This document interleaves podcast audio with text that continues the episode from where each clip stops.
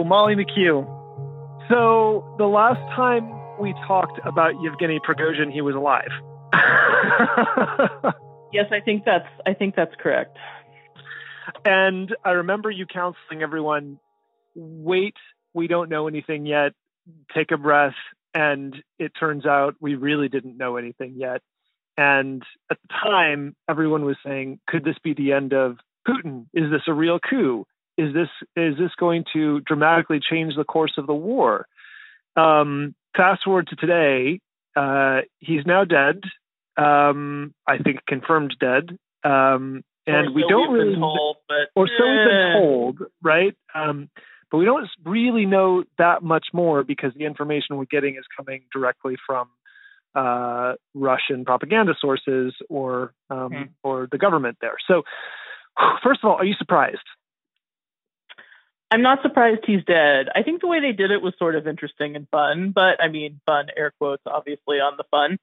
I think it sort of answers some questions. Uh, right. And that is, I mean, there were all these sort of theories spinning around. Maybe it was all like an insider attempt to expose all the traitors. You know, I think we all know that the, the 52D chess was not happening. Uh, I think um, Prigozhin made a run. Putin knocked it down. And I think that was the other point that I had passed on the last time we talked from some of my Ukrainian contacts who were like, in addition to the cautioning of the rah-rahs about Prigozhin trying to do this supposed coup, they were like, look, the, if you look at what actually happened, there was a problem. Nobody helped Putin, and Putin solved the problem. And we should really take take away from that that the only person left to negotiate with is still Putin, and that's a problem for everyone trying to end the war, obviously.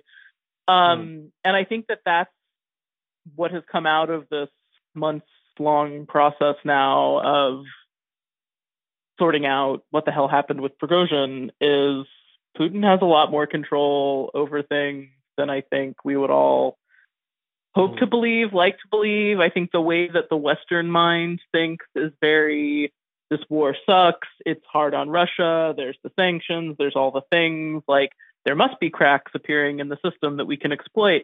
And uh, no, it's just it's Yeah. just sort of like it's a very Yeah. bleak landscape of maneuverability in terms of trying to find different options, new options, pressure points. How do we get a Russia that isn't this Russia next? Um, and again, I, you know, the point I always make is quit looking at Moscow for these answers when we have a Mm. really big Right. potential answer, which is just fucking crush them in Ukraine.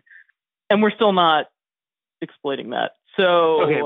uh, We'll get to that in a second, Okay. but first I want to ask you: is, Yeah. there, is there is there anything like significant to you about uh, the the the difference between Putin killing him immediately, which he did not do, and waiting to um, presumably, you know, take down the plane that he was on and and and do it that way and say, oh well, he's a. I think I think his comments afterward contained something uh, along the lines of he was a man who had made mistakes in life. and so Yeah. is there is there something is like reading reading that uh, that maybe um, discipline uh, is is is there anything meaningful there? I do think there's probably a bunch of stuff happening that we'll never, or at least not immediately, know all the inside baseball on. I think a big piece of this is, you know, Wagner did do a lot of stuff that is super useful for the Russians. I mean, and Wagner, again, air quotes Wagner, since Wagner is just and has always been an element of Russian state power, just in this sort of weird bucket of things that Prigozhin was doing. Um, right. Wagner, Wagner the, the lot of- mercenary group that Prigozhin led. Nominally, yes. And so, Right. I mean, but they did really useful stuff. And this is particularly outside of what we're normally discussing when we're talking about Ukraine, but all the stuff in Africa that Wagner was in charge of and remains sort of in charge of. I think that, like that in particular, and the work in the Middle East and in Libya and Syria, there's a lot of stuff that was going on that uh, the Russian, the rest of the Russian government, like the actual official state organs, really had to scramble and make sure they still had control over. And there was a lot of activity of dudes flying around, making sure all the stuff was fine. It seems like you know all of all of the African client states um, were not under any illusion that they were not dealing directly with the Russian government uh, when they were doing this Wagner thing. So it so it seems like it has transitioned somewhat smoothly, not necessarily smoothly, smoothly, but the Russians maintain the access and the influence that they had in all the places that they were in. Um, but it seems like there was a lot of work being done there to ensure that the disappearance of Prigozhin was not going to cause six massive African countries to collapse in a giant security crisis, for example. Um, there was a lot going on. So I think there was like the cleanup was happening. And I think mm. the other instinct that Putin has with people like Prigozhin is you really don't you don't want to martyrize them, right? Like right. if you had killed him right away, I think it sort of it kept the energy on this. There's Wagner guys who are unhappy, who are going to come for you. Um, and I think this is like kind of a way of minimizing the actor. Um, a little bit, you know, like you wait a you wait yeah. a little bit, and then it's like, oh, now I can I'm going to kill you because I still can, not because it's yeah. important for my security. And yeah. uh, that I think was it's the kind of stuff Putin does. It looks, I mean, I haven't I haven't been kept keeping up with all the inside stuff on the stupid right. plane crash, but um, seems like it was a bomb on the plane, which is very security services. So. Mm. Uh, it's certainly not the first plane that's randomly exploded because they felt like it should. So um, uh, that was kind of so interesting if I remember correctly, uh, one of the main disagreements between Putin and uh, Prigozhin uh, that that may have you know led to this uh, in the first place was that Putin wanted to bring Wagner essentially directly under control of the Russian military, so they would essentially report directly to him. Um, if I'm remembering that correctly, uh, now does it does that does it basically mean that uh, he has what he wants now, which is Wagner reporting directly to the Kremlin? Uh, I think that part is still not particularly clear. It is correct that the ups and downs, especially relating to what was happening in Ukraine throughout the spring with Wagner and the and the various Russian forces, um, it was at least at the beginning nominally about getting Wagner more directly in line with the military objectives um, in that capacity, uh, and not necessarily the direct reporting to the Kremlin, but getting them back into the hierarchy of military order. Mm. Um, I, I, I just, I, you know, it's still sort of like, how are they going to do this? How are these right. units really going to combine, not combine? Are they just going to send them all off to Tajikistan or something like who knows? I don't know, um, but it is at least in theory about removing the voice of Prigozhin. The idea that there is this guy who views himself as outside of the order, um, and I think there was a point at which that finally became useful for Putin, and certainly it was what all of the other military and security service guys had right. desired for quite some time. Yeah. Right. Okay. Uh, okay. So zooming out, then, um, now that this episode seems to be behind us, what's the uh, impact on the on the on the on the conflict, and do you expect it to have any meaningful, you know, make any meaningful difference? I suspect that it has had more impact than I would like on our own internal endless hand wringing and machinations about how best to support Ukraine and whether there is opportunity with Moscow to do XYZ things and whether negotiation pathways need to be kept open and blah, blah, blah, blah, blah. I think it probably was a big waste of time uh, in the last few months um, in mm-hmm. terms of our own analytical processes and bandwidth uh, from some of what I've seen and unfortunately know about. And I just, you know, but otherwise, has it had much of an impact? I think it's slow. I, honestly, I think it probably slowed down what we should have been doing this summer because again, everybody's ah. looking for, oh man, maybe Moscow's going to collapse. We won't fight this war anymore. And like mm. that was hmm. just never going to be the thing. Um, but otherwise, I don't, I don't really see it having much impact on the battlefield in any real way, shape, or form. Yeah. Okay. Yeah. I Good to know. Knows, but uh, anything else uh, people need to know that's happening now? I mean, anyone following the news knows that since the NATO summit in July, it's been a lot of like, wait, why are we so slow? Are we still going to be this slow? Oh, we're still this slow. Why are we being this slow? And it's really, really frustrating. And the Ukrainians, it's clear that the Ukrainians are getting a little more edgy about the constant well wishers and good advice on the counteroffensive coming from the West. And again, good advice, air quotes. They're really tired of people being like, no, what you need to do is this and stop doing these other things as if we are there bleeding for this and they are not. Um, I think uh, there is a little more tension building in some of this, but just because of the, I mean, not on any, it's not impacting how we share intelligence. It's not impacting the relationship between countries there's just a lot more frustration from the Ukrainian side about pacing and speed and um it I and I can understand that because yeah.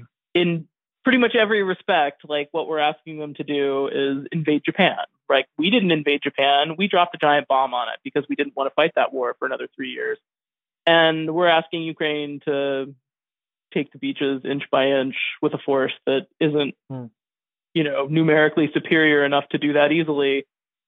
And uh, it's kind of horrible.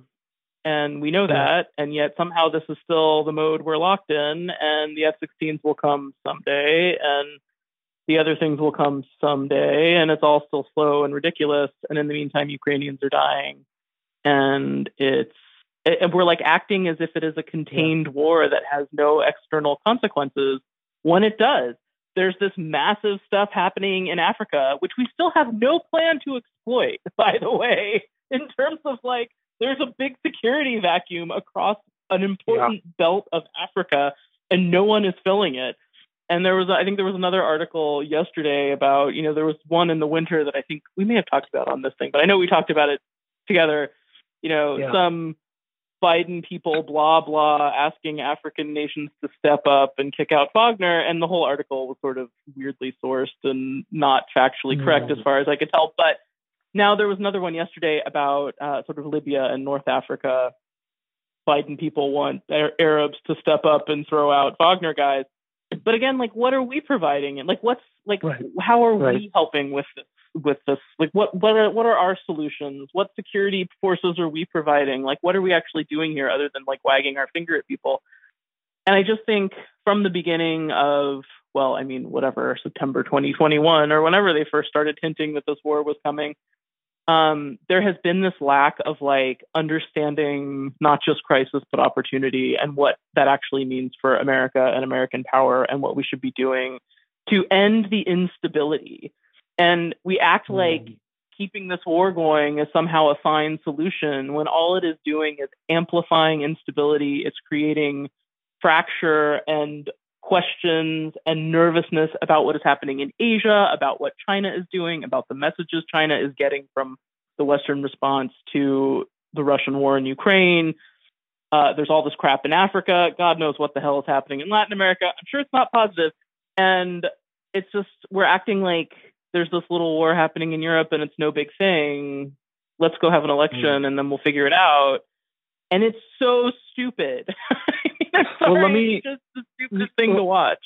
Let me drill down on that just a little bit because I wonder if you think that some of the slowness has to do with the presidential election, especially the Republican primary that's now sort of um, center stage. And there are a lot of candidates um, I would say mo- more than more than not, who consistently refer to Ukraine as uh, something we shouldn't be wasting money on anymore. And there's a lot of fatigue that seems to be uh, expressed on the right now um, when it comes to funding Ukraine. And you know, we've talked a lot about isolationism and the tendency toward isolationism on both edges of uh, of the political spectrum, but it seems to be growing far beyond just the edges. And um, and I and I wonder if we can account for some of the slowness um, of the Biden administration to continue sending aid and weapons because of that. Um, that this this presidential election, which is now, um, you know, increasingly on people's minds. I mean, do I think there is an electoral aspect now to what the Biden administration views as pacing for Ukraine? Sure, it is impacting uh, how they are evaluating what can be done, what should be done, et cetera, et cetera. But this has always, I mean, this has been their their yeah. thing from the beginning. It's been this bizarre. We have to hold them back. We have to pace what we're doing. Like, let's not get ahead of ourselves. Ukrainians aren't ready. Blah blah blah blah blah. Like, this hasn't. It's not really that different. And I think the other thing, I mean, the thing we, one of the things we have talked about a lot is yeah. And there is still, although now it is slipping, I think partially because you have this wave of insane Republican candidates out there with their isolationist 1930s shtick. Uh, and you also have leftist candidates who are out there with their isolationist 1930s shtick. And the Biden people being super quiet because they think it's not popular to talk about this stuff. Thus, the actually very popular American support for the Ukraine war is starting to decline not in a rapid mm. way and not in a catastrophic way, but because nobody is talking to them about why it's important. And all you have is loud, yeah, and all you have is these loud, crazy people talking about how bad it is and how we should go invade Mexico instead or whatever. And like, that is not, I think it's just sort of like one of those things that is going to, over time, will impact how Americans are mm. thinking about the war, mostly just because they're tired of hearing about the craziness, if that makes sense. Yeah. So yeah, for me, the frustration is there is massive American support and there's still very strong bipartisan, nonpartisan, you know, everyone partisan plus the independents support for Ukraine. And there's good financial arguments being made for it's actually not costing us that much of our defense budget. You know, we're getting massive impact in terms of eroding Russian military capability that we could not do on our own. All of that is there. That argument is ready to be made it is you know no american boots on the ground you know no blood on the line like this should be an easy swing for any politician to take and yet no one is and the republican field is just a travesty of saying nothingism uh, for the most part. Um, and it really is it's just horrible. Like in the 1930s thing which i think is sometimes overdone in terms of the comparisons of isolationism i think what we're seeing now is very new. But you know, a point that like our Estonian friends who I often refer to would make is, you know, Estonia is one of the few countries that didn't side with either dictator in World War II. And I know we don't like to think about it that way. That when we finally mm. mustered to contribute to this war effort, it was in such a way that we then had to be on Stalin's side, you know, because that was the mm. only way it was going to happen. Whereas if we had actually entered the war much earlier to support the Brits, to stop Hitler, to stop the Russians when the Russians and the Germans were aligned, um, you know, it would have been a very different outcome. Uh, and no one likes to talk about that part. you know, uh, had the Japanese not attacked us, we wouldn't have given a shit what was happening in Europe, quite frankly. Um, and I just think we need to look back at that and really understand like where the opportunity moments are. We're already past where we should have been much more serious about um, having a, a global strategy to contain pushback and destabilize Russia internally, right? Like we need to have a plan to deal with Russian aggression. Um, and we've been piecemeal about it and we take breaks and we go on vacation and we stop paying attention and then there's another war and we're like, whoopsies. Like we just need to be serious about this. But I think we also need to understand how what missing those opportunities means. And it means a lot more death, a lot more cost for us and for the countries that Russia is attacking ultimately. Um, and we just need to invest in solving this problem in a much more serious way than we are willing to do right now and have political leaders who are willing to have that discussion with the American people um, because it is important. And if they are not willing to do that, they should not be seeking these offices. Here, here. Molly McKew, thanks for the check in. Happy to do. Talk to you soon.